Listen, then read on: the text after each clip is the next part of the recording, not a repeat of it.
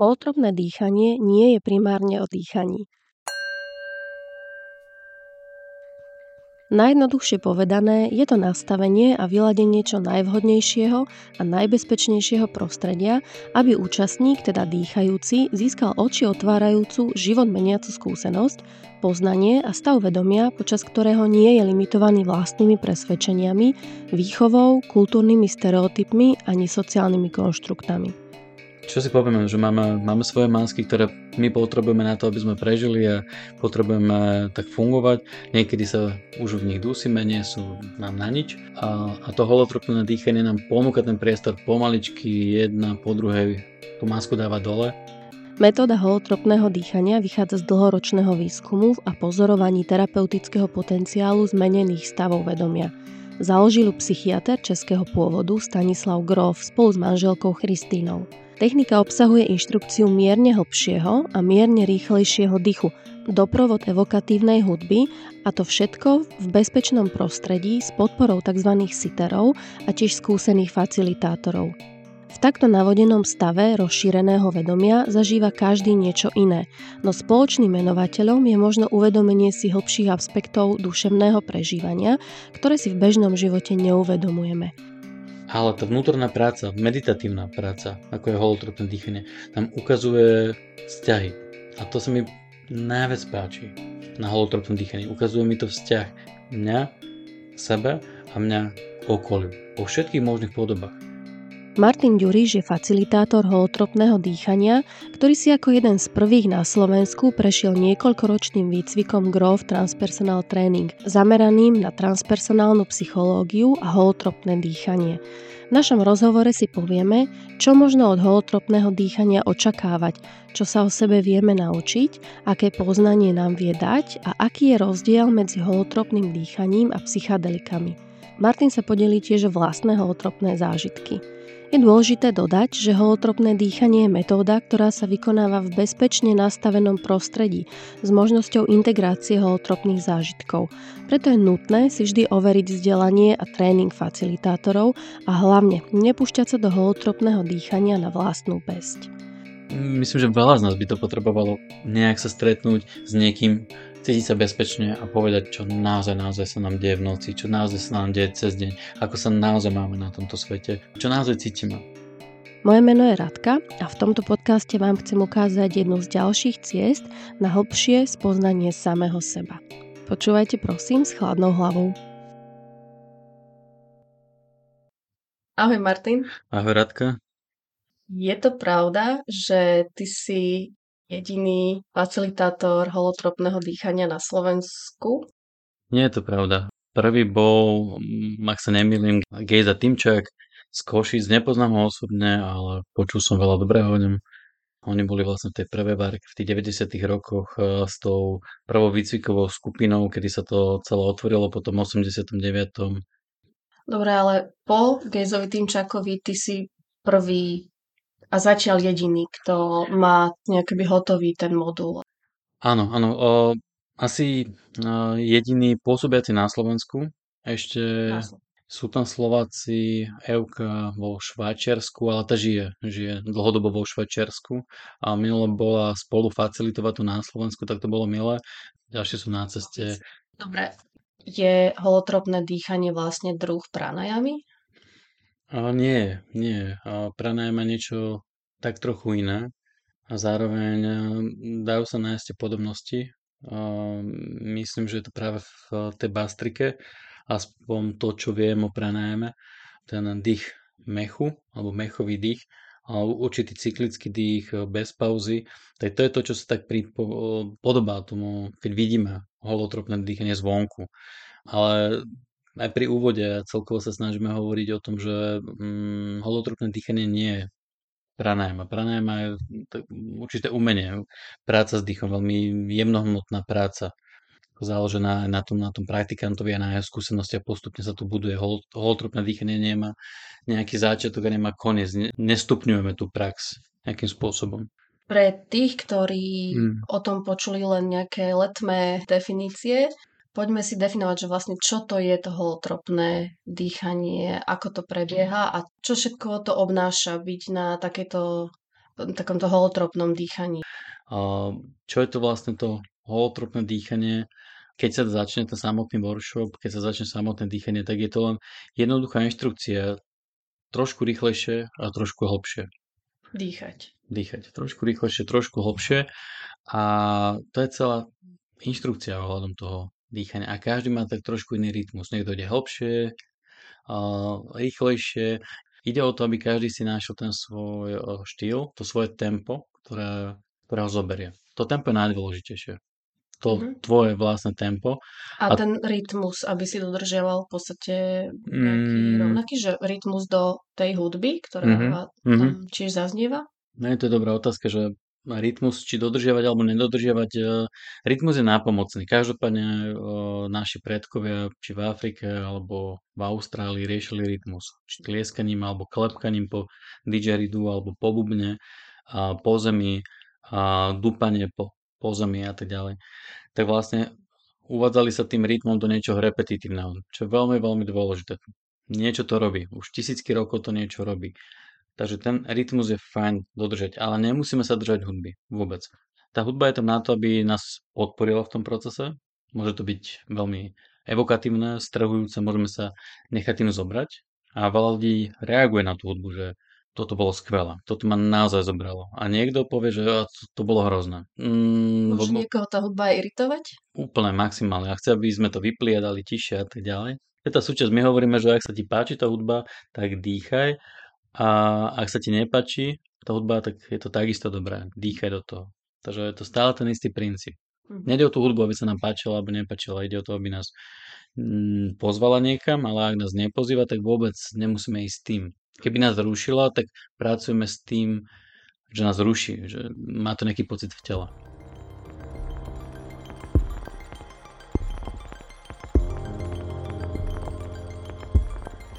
Uh-huh. A ako dlho trvá jedna, jedno takéto dýchanie? 3 hodiny minimálne. 3 hodiny je vlastne ten hudobný set. Ten proces sa môže predložiť, môže to byť kúne niekedy aj 4-5 hodín, niekedy aj viac. Záleží, záleží od procesu, koľko sa potrebujeme tomu venovať, alebo ako aj Stanislav hovorí, tak dlho, ako človek potrebuje. Takže niekedy ten proces je veľmi otvorený a, a chce to veľa času, veľa, veľa času. Uh-huh. A ak to všetko je na takomto jednom dýchacom sedení a kto dohliadne na to, aby to bolo bezpečné prostredie pre mňa? Tak počet e, minimálny, ja osobne začínam od toho 4 ľudí, dvaja sú málo, lebo je tam rola dýchajúceho a rola sitera. Dá sa individuálne, ale snažím sa vždy ponúknuť ľuďom tú skupinovú dynamiku. To predsa je niečím, niečím zaujímavá. Keď je väčšia skupinka, je tam veľa viac príležitostí na interakciu s ľuďmi niečo nám pripomínajú, niečo nám hovoria, my takisto zdieľame niečo s nimi a interagujeme a to vyvoláva v nás rôzne, rôzne pocity, emócie. A ja osobne začínam od 4 ľudí. A každá skupinka je niečím zaujímavá a iná a vždy sa tam deje nejaká dynamika. A je tam, je tam ten sitter, ktorý mi podáva vodu, keď potrebujem ďalšiu deku, tak mi dá ďalšiu deku. Ja s ním komunikujem, že prosím si vodu, prosím Máme si určité deku. signály, iba určité signály, mhm. že ukážeš, že potrebuješ e, sa vysmrkať, alebo potrebuješ ísť na to, ale tu nápiť sa vody, tak máme rôzne signály, aby sme moc nerozprávali a aby sme sa e, nerozrušili z toho procesu. Takže, takže minimálne, minimálne. Tá starostlivosť je tam od citera. Ten citer je tam veľmi dôležitý a pre ľudí je to niekedy silnejšie ako to samotné dýchanie, byť tým citerom. A je to veľmi fajn mať niekoho, kto sa nám venuje plné 3 hodiny. Ten citer, on musí už mať nejakú predchádzajúcu skúsenosť za sebou, alebo to môže byť tiež človek, ktorý ide prvýkrát na holotropné dýchanie? L- ľudia prichádzajú prvýkrát na dýchanie a hneď sú v roli sitera a vôbec nevedia, čo sa bude diať. Takže wow. to, je, to je tiež zaujímavé, že ísť do toho. A samozrejme, že je tam úvod, tak my povieme, že čo približne sa asi bude diať a čo môžu očakávať vlastne od tých troch hodín, ale mm, niekedy to je veľmi pokojné to dýchanie, niekedy nič moc sa tam nedie v tej miestnosti a niekedy je to veľmi, veľmi aktívne, veľmi aktívne a ľudia sú veľmi prekvapení z toho, čo sa tam deje a, a hneď, hneď na prvýkrát podľa čoho prebieha to akoby to párovanie, že ty budeš robiť citera tomuto človeku. Je to náhodné? Intuitívne. Intuitívne, že ľudia si nájdu jeden druhého. A môže to byť ľudia, ktorí sa vidia prvýkrát v Prvýkrát, živote. prvýkrát. A niekedy je to tým lepšie, že sa vidia prvýkrát. A niekedy chodia páry alebo kamaráti a čo v poriadku a my ich podporujeme, aby boli spolu, keď to tak cítia, ale niekedy to môže byť až také moc úpenlivé. Môžem byť upetý na svojho kamaráta, lebo sa s ním práve cítim bezpečne. A tak sme si povedali, že chceme spolu dýchať a tak ďalej. A môže to byť Ale- aj kontraproduktívne. Ale môže to byť Že- kontraproduktívne, že že na tom... každý hrá nejakú rolu pred druhým Mhm, mhm. a človek sa chce ako keby stále udržať v tej roli, Mhm. tak sa tak eh, trošku limituje, že si Tak. nedovolí opustiť tie hranice, čo má s tým daným človekom. Tak keď tam ja pôjdem s partnerkou, tak ja sa neukážem úplne pre tou partnerkou, ako by som sa ukázal možno bez nej, lebo takisto držím určitú formu.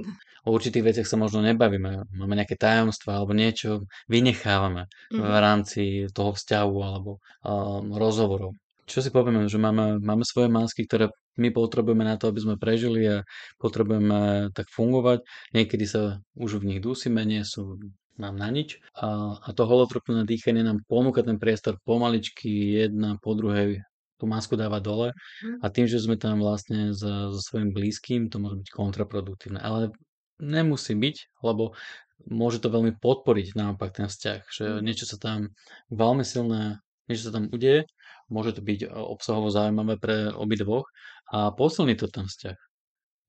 A aký je rozdiel vlastne v tej role sitera, ktorý je každý dýchajúci má svojho, nazvem to osobného sitera a potom sú tam ešte e, facilitátori, buď jeden alebo viacerí. Aká je Mhm. rola facilitátorov?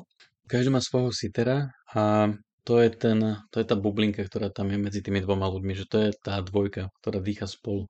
Facilitátori sú tam na to, aby vlastne usporiadali tú miestnosť, pustili hudbu, urobili vlastne ten úvod, aby sa starali vlastne o všetky tie detaily, ktoré sa majú starať.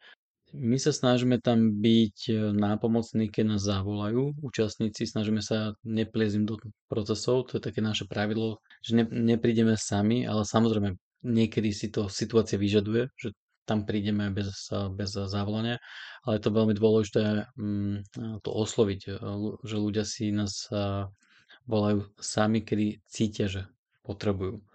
A vtedy môžeme pracovať spoločne na tom, na čom chcú, že majú možno bolesť v ramene, alebo tlak v nohe, alebo cítia nejakú emóciu, alebo nevedia, či dýchajú správne, to slovíčko správne, nevedia, či to robia dobre a pracujeme vlastne s tým, a, s tým slovom. Robím to správne, alebo nerobím to správne. Alebo cítim, že sa neviem nikam dostať a pracujeme s tým pocitom, že sa neviem nikam dostať. To je veľmi zaujímavý bod, takisto. Alebo nič necítim. To je tiež veľmi zaujímavý bod, nič necítim.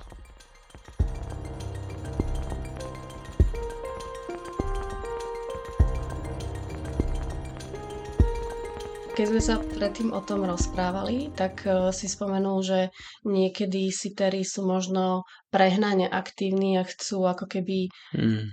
na silu spríjemniť tomu druhému to dýchanie alebo ho zachrániť, hej, v úvodzovkách. A, a tiež tam vznikajú možno také role, kedy ty ako skúsený facilitátor by si mohol povedať, že nechaj, e, že on tiež potrebuje e, byť aj v, teraz v diskomforte, ktorý cíti a možno, že aj určiť tu ten moment, kedy už je ten diskomfort, ktorý si zasluhuje nejaké zasiahnutie, alebo, Mhm. alebo Mhm. ho nechať v tom. Mhm. Nech e, zostane s tým, čokoľvek zažíva momentálne. Mhm. Je dôležité ostať s tým čokoľvek, čo zažívame. Sú dva extrémy, že buď sa staráme veľa, alebo vôbec. A niektorí o, sitery sú takí, že potrebujú mať e, určitú kontrolu nad tým všetkým, čo sa deje a potrebujú tak maminkovať alebo tatinkovať a vlastne prikrývať toho človeka, keď nepotrebuje, alebo nejakými iný, inými spôsobmi sa starať. Ale niektorí sa viac dívajú do okna a moc sa nezaujímajú o svojho dýchajúceho, lebo si možno myslia alebo cítia, že sa postará sám o seba, alebo sa to nechce byť, alebo nechcú vôbec zasahovať.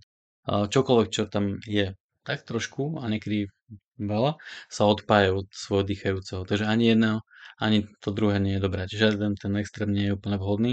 Ty si použil taký výraz, že meká pozornosť. Čo to znamená? Me- meká pozornosť, že mm, aj keď sa dívame na toho dýchajúceho, tak tam uh, v vôzokách nečumíme. Hej, že nekúkam tam, uh, nenakláňam sa, mm, nedívam sa tam moc ostro.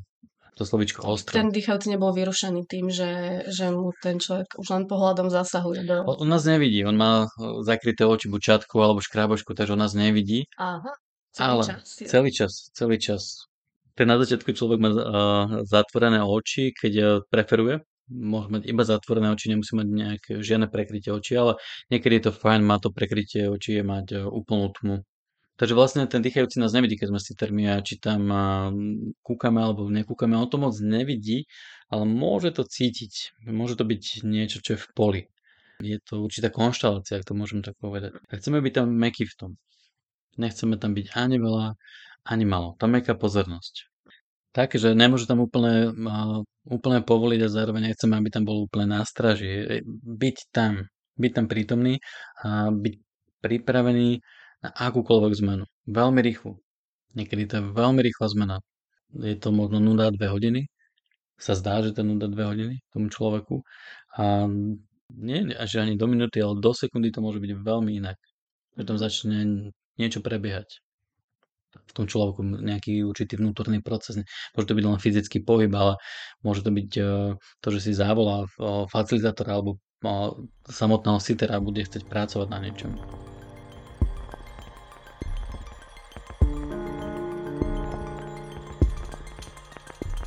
Holotropné dýchanie bolo vyvinuté Stanislavom Grofom a jeho manželkou mm-hmm.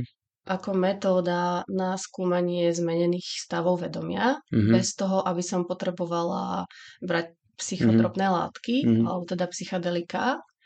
A čo sa napríklad môže začať diať, že toto je jedna z takých najhlavnejších otázok, že čo sa so mnou môže začať diať a čo zhruba, vieš to, vieš to zhruba popísať, že čo sa deje v hlave človeka, toho dýchajúceho? Mm, mm, mm. To neviem, čo sa deje u nikoho v hlave, to je vlastne tá vec, ktorú riešime. Ten vnútorný dialog, každý máme nejaký vnútorný dialog, niečo sa nám deje, máme nejakú svoju vlastnú percepciu od narodenia možno ešte skôr. Máme nejakú percepciu, nejakú možno fyzickú percepciu, ale niečo sa nám deje už dlho. A každý má tak trošku iné prežívanie. A pre každého bude aj to holotropné tak trošku iné. Nedá sa to úplne dať do nejakého jedného boxu, čo, čo tam bude. A nie je to práve ako pri určitých látkach, že keď si dáme LSD alebo dáme si huby alebo určitú substanciu, tak môžeme asi očakávať kam nás to zoberie. Že LSD má iné kvality, ako môže mať ayahuasca, a huby zase majú niečo iné, ako môže mať MDMA. V psychedelickej terapii sa o tom veľa hovorí, že tá kvalita tých substancií má iný, niekedy iný smer, inú atmosféru. Samozrejme, že pre každého je to stále iné. Pri holotropnom sme tam len my a dých. A nič na nás moc nevplýva. Sme tam len my a ten dých. A čo sa začne diať je to, že keď e, dáme do toho určité úsilie, trošku rýchlejšie a trošku hlbšie, 40 minút, 50 minút, tak e, môžeme začať e, cítiť určité fyzické vnemy. Môže to byť brenenie v prstoch, môže to byť tlak, môžeme mať chuť do pohybu, môžeme začať cítiť určitú emocionalitu môžeme vidieť rôzne veci. Každý to bude mať tak trošku iné. Ide o to len sa trošku viac približiť k sebe. Viac byť uh, senzitívnejší. Byť v tom citlivejšie ako bežne. Lebo v bežných dňoch, mm, čo si budeme hovoriť, znecitlivujeme sami seba. Na to, aby sme mohli fungovať v tejto spoločnosti. Dáme si tie masky a moc sa o tom nebavíme, čo cítime v našich rodinách alebo v priateľstvách. Nejdeme naozaj, naozaj, naozaj do to, čo cítime. A pri tom holotropnom dýchaní je práve ten priestor nácitiť, ako sa naozaj mám, keď dýcham, keď počúvam hudbu, keď e, mám pred sebou 3 hodiny. Čo sa vo mne naozaj deje. Čo naozaj pomáha, je citlivosť, ako som povedal. Určité uvedomovanie si toho, kde som, čo som, čo práve teraz robím. Nápomocné cítenie si tela. Cítenie si tela je fantastická vec. Nie je to pravidlo, ale je to, je to určitý kompas do toho procesu. Takže keď dýcham, môžu sa mi objaviť no, nové pocity, môžem si dať vtedy pauzu, môžem si všímať, kam ma vedú tie fyzické pocity, možno sa chcem pretočiť náľavo alebo nápravo, možno si chcem sáhnuť, možno sa chcem hýbať do hudby, možno sa chcem nejak začať triasť, možno to skúšať a všímam si to, ako sa mám. A možno som len v takom procese, že ležím a hambím sa pohnúť. A cítim, že by som sa aj pohol, ale mm, tam sa určite na mňa niekto díva, je tam ten sitér a sú tam tí facilitátori a ja sa bojím pohnúť. A to je ten proces, že sa hábim urobiť väčšie pohyby, lebo to môže vyzerať smiešne, trápne a všelijako divne. Stretávaš sa s tým, že alebo vnímaš to u dýchajúcich, že sú rezervovaní v tomto, že nie sú ešte ako keby pripravení sa prejaviť naplno, alebo ten dých a ten celý setting, tá hudba, tá miestnosť, aj to, že možno počujú čosi, že sa okolo nich deje v, tej, v rámci tej skupiny, že ich to vstrhne, Mhm, že, že mhm. ten dých ich strhne, alebo stále niekedy možno vnímaš, že ich také tie vlastné limity držia na tom mieste a radšej len to chcú oddychať a, Mhm, a neprejaviť sa príliš, aby si niekto niečo nepomyslel, mhm, ako sa hovorí. mhm. Celkovo myslím, že sme také rezervovanejšia spoločnosť, ako sú Brazílčania, alebo Španieli, alebo Afričania. Mhm. Nemáme toľko dovolených pohybov na ulici, nemáme dovolených toľko pohybov doma. mm, Sme celkovo rezervovanejší, čo sa týka pohybu. A e, naše tanečné prejavy sú viac také polkové, alebo polkoidné, alebo také val, valčikoidné a nie sú úplne mm, divoko africké alebo Organické. Mhm. organické brazilské. Veľa hrudníka, veľa pánví, veľa nôh, e, určitá dávka sexuality pri pohybe. Nemusí byť prvoplánová, ale proste je tam určitá divokosť, určité vektory, ktoré sú divné alebo sú rýchle a sú tak trošku, my ich voláme divné, čudné alebo bláznivé. Takže s touto divnosťou, divnosťou sa určite, určite stretávame.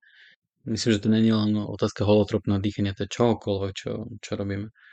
A keď ideme do nejakého iného tanca, iného štýlu tanca, ktorý nie je úplne nastavený cez choreografiu, ale je proste viac intuitívny Mhm. alebo Cez precítenie. Mhm. precítené následovať určité nejaké smery tela. Je to divné vôbec hovoriť o cítení tela.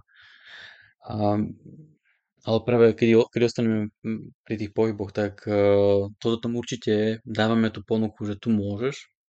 A či ľudia majú s tým problém ako ktorí, že niektorí um, už chodili viac tancovať za mladí, um, majú viac pohybovej inteligencie, alebo už majú proste, ako ja to hovorím, otvorené vektory, že proste už boli na tých miestach, už je to niečo, čo poznajú, niečo, čo ich berie. Majú dovolené mať chaotický pohyb, lebo chodili na drum and bass, alebo chodili na elektroniku, alebo chodili na africké rytmy a tak ďalej. Už majú za sebou. komunitnú scénu. Zažili komunitnú scénu, uh, zažili si, aké to sa tak spolu zblázni na festivale, na nejakom uh, Chemical Brothers, alebo na proste, na niečom, čo má beat, na niečo, čo má rýchlosť, čo má uh, určitú, určitý náboj, ktorý má volá to pustenia, pustenia kontroly. Takže toto vidím na ľuďoch, že ľudia, ktorí majú niečo v sebe také tanečnejšie alebo divokejšie, už majú, niečo, majú v sebe niečo odžité, tak môžu mať e, niekde akoby otvorený lístok. Môžu, nemusia sa úplne prekopávať tomu. Ale to nič nezaručuje. Ide len v rámci pohybu, v tom kontexte toho, tej hamby alebo otvorenia tých rôznych smerov, môžu to niekde ľahšie. Ako ľudia, ktorí naozaj nikdy neboli v komunite, nehybali sa v komunite, tak to môže byť uh, otázka viacerých dýchaní, kým vlastne sa otvorí ten pohyb. Záleží to, myslíš, od toho, že, že čím som expresívnejšia, tým viac toho zažívam vo svojom vnútornom svete? Mm, mm, Čiže aj tí ľudia, ktorí tam v podstate ležia, preležia tie 3 hodiny, môžu mať intenzívny zážitok. O mnoho intenzívnejšie ako tí, čo sa veľa hýbu. Mm-hmm. To je ten paradox toho, mm-hmm. že ja sa môžem veľa hýbať, ale vnútri sa toho nemusí nič diať, že hýbem sa len preto, aby som sa hýbal, hýbem sa len pre tú intenzitu toho pohybu. To niečo, čo sa tak má robiť na správnom holotropnom dýchaní, čo tak správny holotropný dýchač robí. Tak som to videl na nejakom workshope, že to holotropné je o uvoľňovaní emócie, je to bláznivé, tak budem aj ja bláznivý a budem sa snažiť uvoľniť emócie, ale nemusí to byť vôbec to, lebo je to viac z hlavy. Ide o to, či to tam naozaj, naozaj je a či naozaj cítim ten pohyb v tele. Takže ľudia, ktorí sa zdajú, že ležia, že dýchajú veľmi jemne, môžu mať veľmi, veľmi hlboké zážitky, aj pohybové. Môžu mať veľmi hlboké pohybové zážitky, ale sú mikro. Naozaj, naozaj neviditeľné. Môžu súvisieť s našimi somaticko-motorickými, ak to dobre hovorím, zážitkami z maternice, že kedy sme boli ešte veľmi, veľmi maličkí, keď sme boli embriami, možno ešte menej, keď sme boli spermia bunka, keď sme vlastne prichádzali do tejto reality a boli sme štruktúrami, ktoré nie sú také, ako vyzeráme teraz, ale naše telo si ich pamätá, tam môžeme zažívať rôzne pohyby v rámci toho nášho systému a nemusí to byť úplne vidno. Ale pre nás je to veľmi silné vo vnútri. Veľmi, veľmi silné. Mm. A my nevieme, či zažíva niečo veľmi archetypálne alebo e, niečo z e, kolektívneho vedomia, že zažíva nie, nejaký e, tribálny tanec, kmeňový tanec okolo ohňa v Afrike alebo ako Eskimak alebo tak, alebo len sa mu páči hudba a potrebuje sa vytancovať, lebo sa dlho nevytancoval. My nevieme úplne, čo sa deje. Ten človek to vie. A to, čo najdôležitejšie pri tom dýchaní, pri, tom, pri tej trojhodinovke je to vnímať si, čo mi to robí kde som, kde naozaj, naozaj som, z ktorého miesta vychádza ten pohyb a z ktorého miesta skúmam to, čo sa mi deje. To je najdôležitejšie. Nič dôležitejšie tam nie je. Dýchanie samotné nie je dôležité.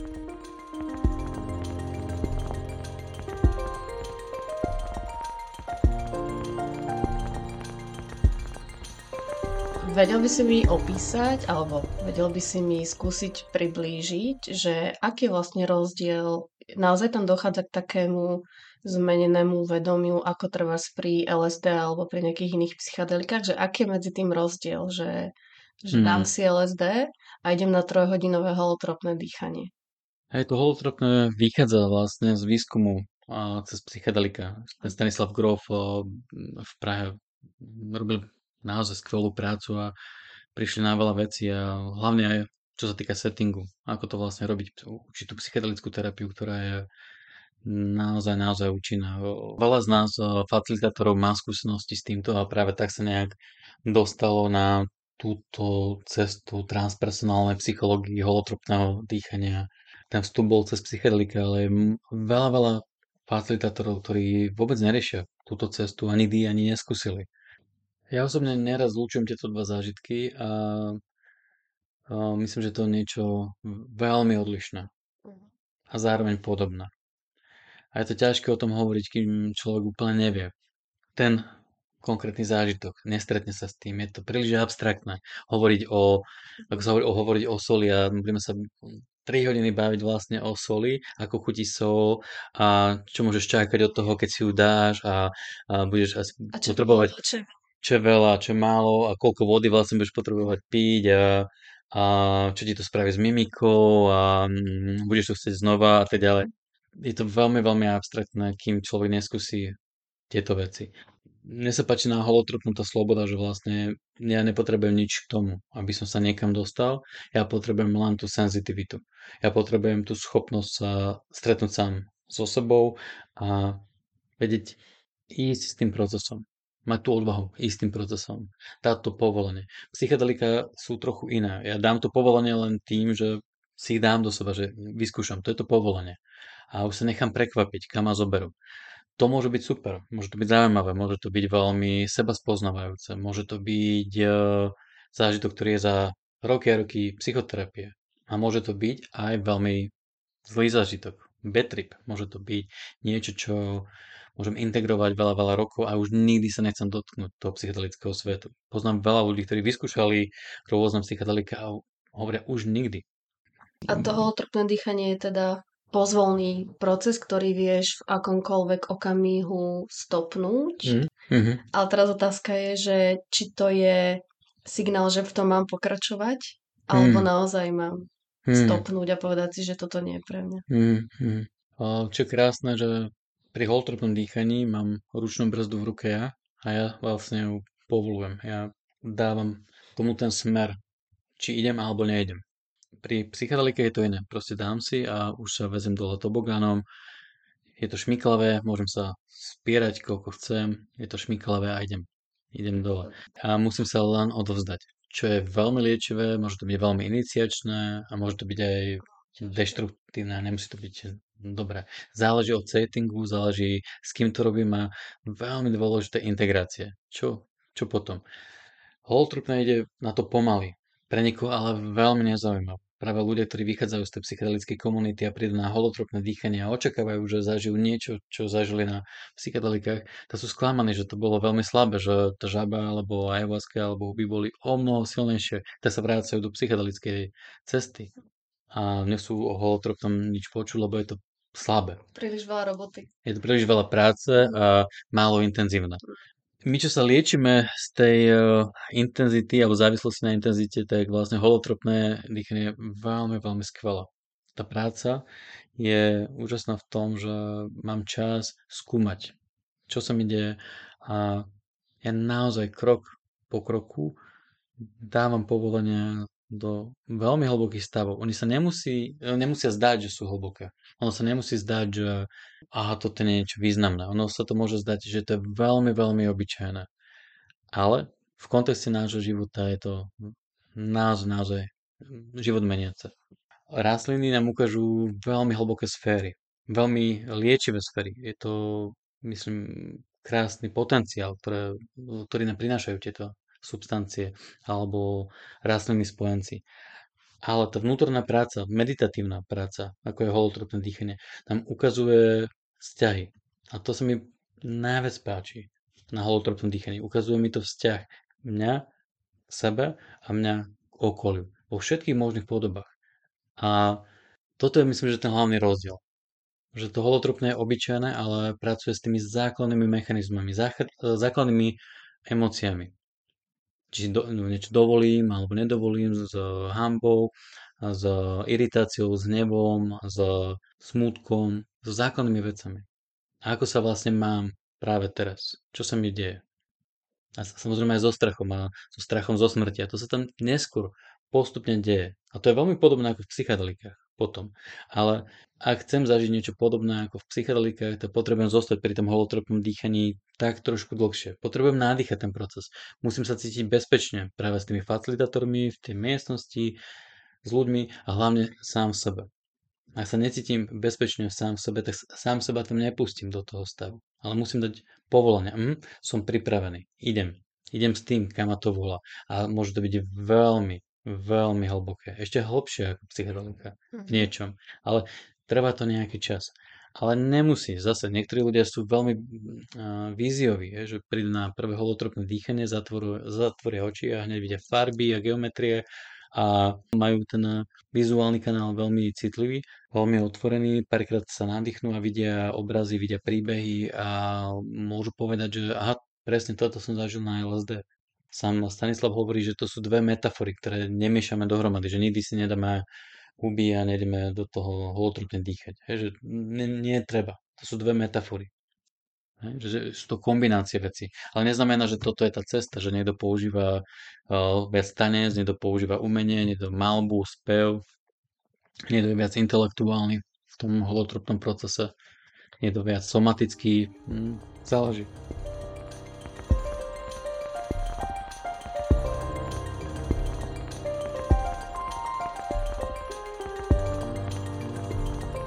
Je holotropné dýchanie, nechcem to paušalizovať, že či pre všetkých, ale že je to vhodné pre tých, ktorí ako keby vo, vo svojom živote momentálne nič neriešia, že sa možno, že majú svoju tranzitnú fázu a všetko ide tak hladko. Mm-hmm. Alebo je to možno, že aj pre tých, ktorí by potrebovali nejakú psychoterapiu, že nájdu tam úľavu, mm-hmm. alebo ak niekto vo svojom živote nič nerieši, len mm-hmm. je jednoducho zvedavý, mm-hmm. či je to aj pre takého človeka.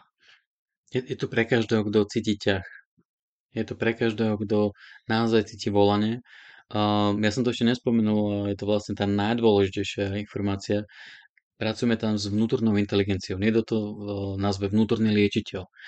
Niekto to nazve vyššia, niekto to nazve uh, inteligencia systému vnútorného. Akokoľvek to nazveme.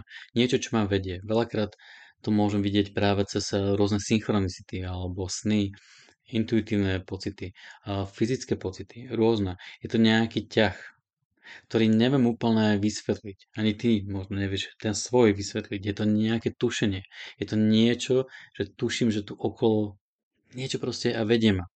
Takže to pre každého, kto cíti takéto volanie, alebo pre každého, kto by chcel viac cítiť toto volanie, že nie, nie si vôbec istý, že má práve tranzitné obdobie a, a vôbec nevie, či doľava, či doprava. Fakt nevie. Dal vypoveď z práce a ja neviem, či vôbec niečo cítim a či mám nejakú intuíciu a ani sa mi nič nesníva a mne sa zdá, že som vôbec nejaký znecitlivený a tak ďalej.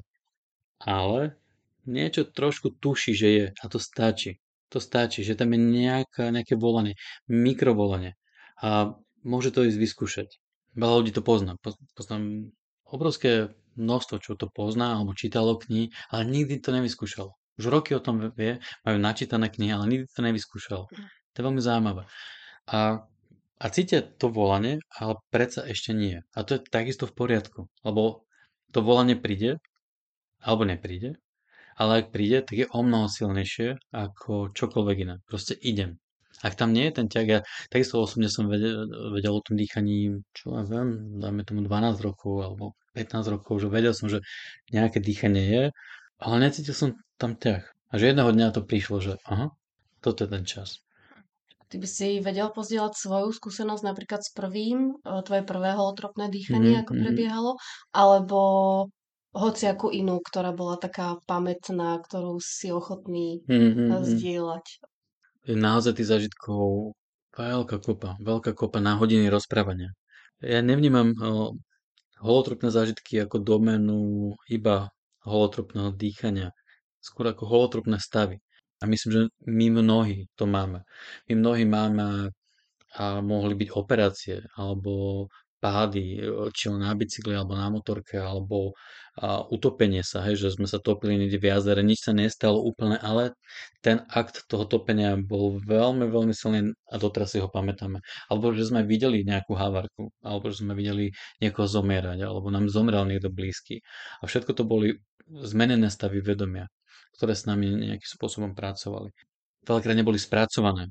Veľakrát boli také ako zametené pod koberec, že a, to si nevšimaj, ideme ďalej. A není na to čas, alebo to vydýchni, predýchaj, po, poďme ďalej. Veľakrát sa ukladali v nás a pracovali s nami. A mnoho detí, aj teraz máte práve zážitky a nevedia, čo s nimi, lebo ten svet je taký, že sa nezaujímame o tieto veci.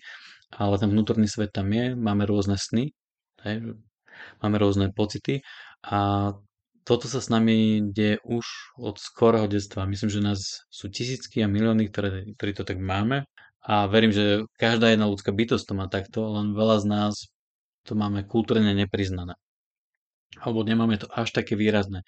Niektorí z nás v tom rode to možno máme tak trošku výraznejšie, že sa to už nedalo vydržať tá pocitovosť a, a určitá senzitivita voči okoliu alebo voči vnútorným procesom, že už sme s tým nevedeli, čo máme robiť, tak to začalo pracovať a museli sme si už pomôcť.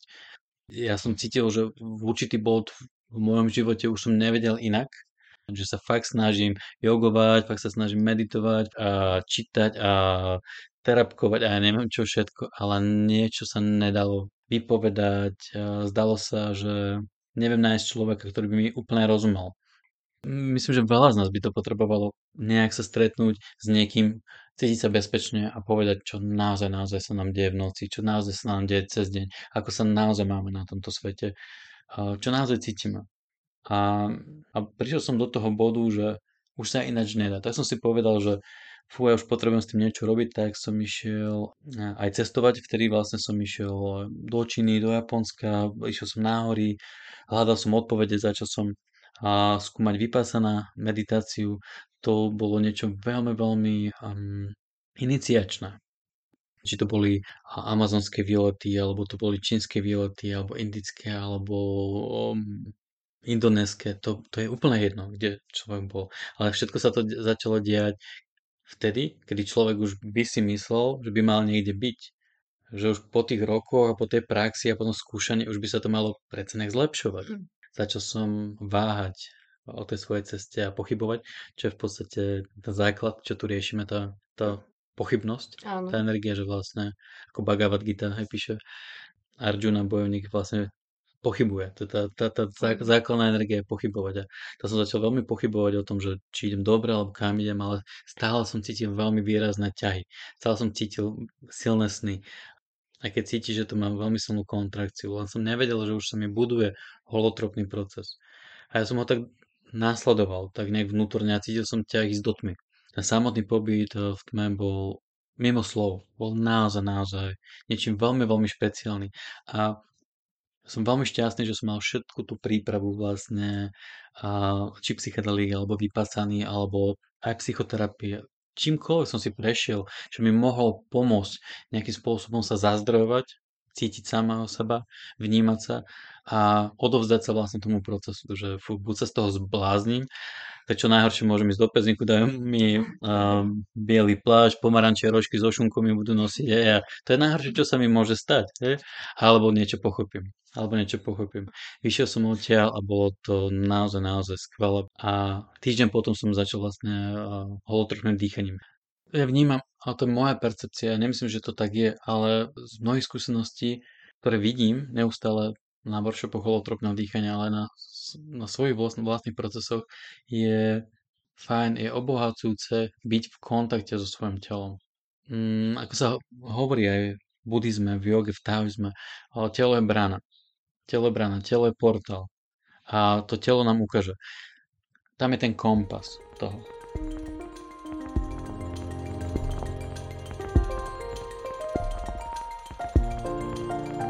Ty si aj minule vlastne tak veľmi pekne povedal, že holotropné dýchanie nie je vlastne o tom dýchaní, ale je to súbor vecí, ktoré sa musia spojiť dokopy a je to vlastne holotropic breathwork si to ty nazval. Mm-hmm. Že tam nejde o to dýchanie, ale ide tam o viacero vecí, aby sa spojili dokopy a vytvorili jeden, mm-hmm. vytvoriť dobré podmienky na to, mm-hmm. aby sa diali veci. Áno. Na, naozaj je, je to mielné, že keď sa povie holotropné dýchanie, tak veľa ľudí to vidí ako dýchanie, že môže to potom porovnávať. A my sme tiež dýchali, holo, to holotropku sme robili minulé na lúke, sme si zadýchali a bolo to super. A, a je ťažké niekedy povedať, že hm, to nebolo úplne holotropné dýchanie. Sú to niekedy nepríjemné situácie vlastne vysvetľovať, čo je a čo nie je holotropné dýchanie. Dých je dých. Na dýchanie neexistuje žiadny trademark, neexistuje žiadne erko, nikto to nevlastne, to sa mi páči, dých je dých a ten je zadarmo a ten je vždy. A, a s ním si môžeme robiť každý, čo chce. A nikto by ho nemal obmedzovať a nikto by nemal robiť s, s nami nič. To je naša, naša nejaká zdedená vec, ktorá je spojitkom s duchom, aj dých a duch. Ten dých len slúži na to, aby som sa priblížil viac k sebe. I z toho obyčajného Martina, tomu obyčajnému Martinovi stále niečo šrotuje v hlave. Ja to hovorím takto. Stále plánujem niečo, alebo analyzujem niečo z minulosti a potom sa to celé zamiešava a nie som úplne v prítomnosti. Ten dých je tam na to, aby ma priblížil k tomu možno neobyčajnejšiemu Martinovi. Niečo, čo ma pozve do neobyčajnejších stavov vedomia. Ten rytmus vytvára repetitívnosť, čo mi pomáha pomaličky sa dostávať do niečo, čo sa blíži k tranzu. Takže dých, repetitívny rytmus, hudba, vnímam si, čo sa tam deje. A pomaličky sa do toho dostávam a začnem vnímať, že sa niečo zmenilo. Ako to hovorí Stanislav. Dýchaj, až kým ťa niečo neprekvapí. A keď ťa niečo prekvapí, dýchaj do toho, čo ťa prekvapilo. A chod s tým, nechaj sa zobrať tým procesom. A niekedy ten dých sa mení. Keď si ťa zoberie proces, už nepotrebuješ vôbec dýchať a snažiť sa a kontrolovať ten dých. Už to dýcha sama. Niekedy sa zdá, že 3 hodiny dýchať je, oh, to, to bude náročné, ťažké. A niekedy je, niekedy je to náročné to udýchať. Ale veľakrát si nás ten proces proste zoberie niekam a ten dých sa deje sám. A môže byť veľmi rýchly. Môže byť veľmi, veľmi rýchly, ale vôbec není námahavý. Nadýchať to. A čo to znamená dýchaj do toho? Dýchaj do toho, hmm, ten dých mi pomáha prehlbiť intimitu s tým fyzickým zážitkom. Je to stretnúť sa s tým. A či je to fyzický pocit, alebo je to smútok, že môžem mať nejaký smútok, naozaj sa stretnúť s tým smutkom. Naozaj si ho dovoliť precítiť. Že mi niekto zomrel, alebo som sa s niekým rozišiel, alebo že mi niekto chýba. Čokoľvek. Naozaj, naozaj ho cítiť a dýchať do neho. Alebo do hnevu. Že som iritovaný. Á, to není žiaden proces, ja som len iritovaný. Hm, dýchaj do toho, že si iritovaný. Stan sa tou iritáciou, poď ešte viac. My voláme, že make it bigger, že poď ešte viac. Stan sa tým a to býva veľakrát, že uh, počkaj, počkaj, kam, kam až to môže zájsť. A to je veľmi zaujímavé vidieť, že kam to až vie zájsť. Ostať s tým je taká meditačná technika. Vlastne holotropné dýchanie je pre mňa vypasané. Holotropné dýchanie pochádza z týchto vecí, ako je taoistická meditácia alebo vypasaná meditácia. A buď s tým, čo je práve teraz. Prítomný okamih veľakrát zažívame aj fyzicky alebo emočne. A ostať s tým práve teraz. Dovoli si to prežívať. Je možno, keď sme v našich bežných dňoch doma, tak je to možno len kontaktovaní toho, že to tam je, že si to uvedomím, že aha, ja si to uvedomujem a získavam odvahu s tým byť. Že nejdem hneď upratovať, alebo umývať riady, alebo pustím telku, alebo sociálne siete, čokoľvek, uhnem od toho, ale že naozaj si dovolím ostať s tou samotou na chvíľu, alebo ostanem s tou bolesťou, ktorú cítim, a, alebo s tou iritáciou, alebo s tým ničím,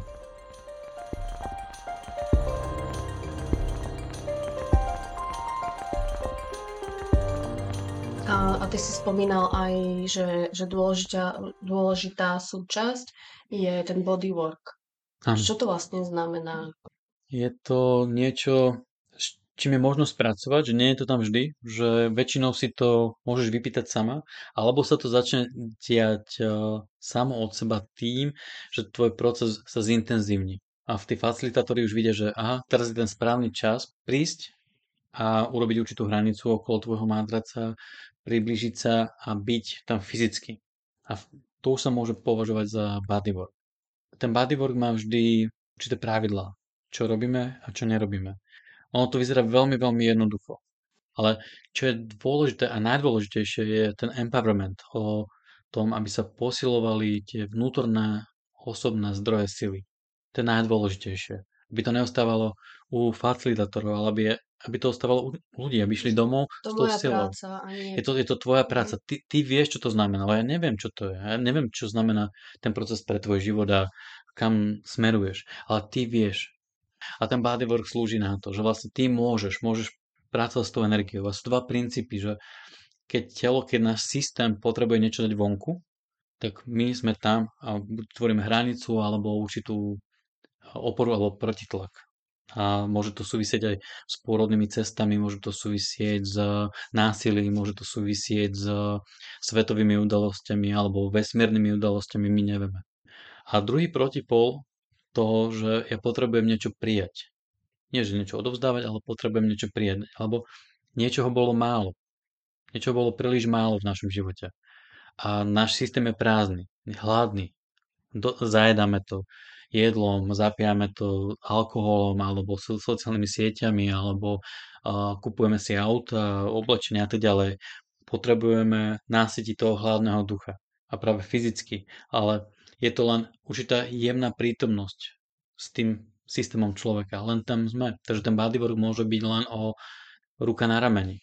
Ale môže to byť 10 minút a môže to byť 10 hodín, keď je treba. Lebo kedy bol naposledy s nami niekto takto 10 hodín? Až tak dlho. Možno niekedy celú noc to trvá, že ten systém naozaj potrebuje toľko, toľko bezpečia, toľko, toľko podpory, aby niečo sa tam naštartovalo a zapli sa samoliečebné procesy. A toto býva veľmi, veľmi pekný proces, veľmi dojemný proces. A toto sa strieda. V jednej miestnosti sú rôzne, že niekto potrebuje niečo dať, dáva vonku, vytancúva to, alebo potrebuje vybuchnúť, alebo vykričať to čokoľvek a niekto len potrebuje tú ruku na ramene, alebo na bruchu, alebo na členku, to je jedno. Čiže dýchajúci si môže vypýtať, treba z dotyk, že... Presne, to je, to, to je dôležité, že ten človek si to vypýta. Ja, ne, ja neprídem za nikým a nezačnem ho objímať, lebo to by bolo moje, to je môj proces. Lebo to, niekedy, keď som siterom, to môžem mať pocit, že niekto pláče a, a ja ho potrebujem objať. On určite potrebuje objatie pláče. A on pláče, lebo práve zistil, že vyhral vikingskú vojnu a totálne ho to dojíma a pláče z tohto dojatia. A ja prídem a začnem ho objímať vlastne do toho začať jeho hladkať v, také, v takom nejakom maminkovskom alebo tatinkovskom a zruším ten proces. Takže to vôbec nikdy nechcem prísť do toho procesu a začať čokoľvek robiť bez toho, aby ten človek mi nepovedal. A keby sme išli náhodou za to, tak ľudia majú vždy slovičko stop. Keby čokoľvek smrdelo, čokoľvek tam bolo, že mm, toto není OK, niečo tu nie je dobre, stop. Niečo, niečo sa tu odohráva, čo mi nesedí. Stop. A vtedy my prestaneme. Hej, ľudia nás môžu posielať kade ľahšie do rytí a nadávať nám do neviem čoho. My stále tam budeme a budeme ich podporovať, dýchaj do toho, stretni sa s tým. Poď viac, pošli nás viac preč. Ale až stop je to, to slovičko, kedy aha a končíme. Že my sa snažíme ísť ďaleko a hlboko, dať si ten ponor veľryby. Je to naozaj ísť hlboko, hlboko. Na to potrebuje byť naozaj dobrý setting, dobrý oceán a my sa snažíme tých ľudí podporiť, aby sa ponorili, poď ešte trošku hlbšie alebo vyššie, poď ešte trošku ďalej. To niekedy vie byť strašidelné, môže to byť náročné, veľmi náročné. A tam vznikajú tie rôzne dohody, že hm, idem, nejdem alebo stop. A takto postupne získavame dôveru jeden druhému a to je to holotropné, to je to, že ideme aj deň, aj noc, aj do hĺbky, aj do výšky, aj plus, aj minus. A na to potrebujeme jeden druhého.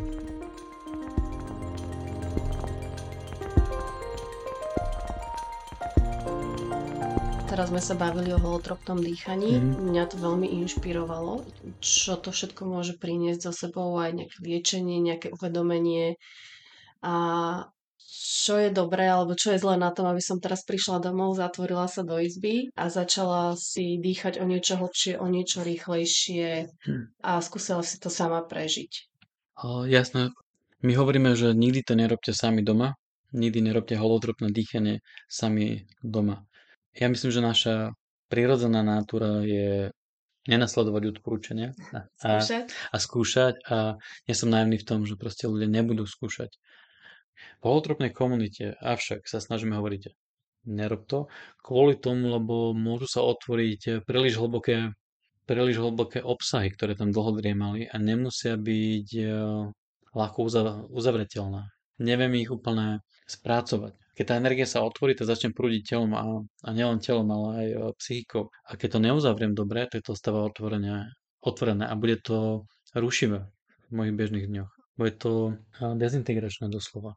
Môže to byť také, že ľudia skončia na pohotovosti s panickým atakom alebo s in, in, iným nejakým psychologickým prejavom. A to je to, čo sa dialo veľa, veľa rokov. Tí ľudia skúšali, ako existuje holotropné dýchanie a získalo si nejaké povedomie na svete, tak ľudia skýš, e, skúšali doma dýchať a nedopadlo to veľakrát dobre. A keď prišli o, ku lekárovi, ku psychiatrovi alebo na a, pohotovosť, že čo im je, lebo ich našli potom doma ich známi, boli rozdýchaní a mohli mať krče, len tetanické krče, ktoré sú bežné a dajú sa predýchať, len keď sa toho človek zlákne, tak v tom ostane.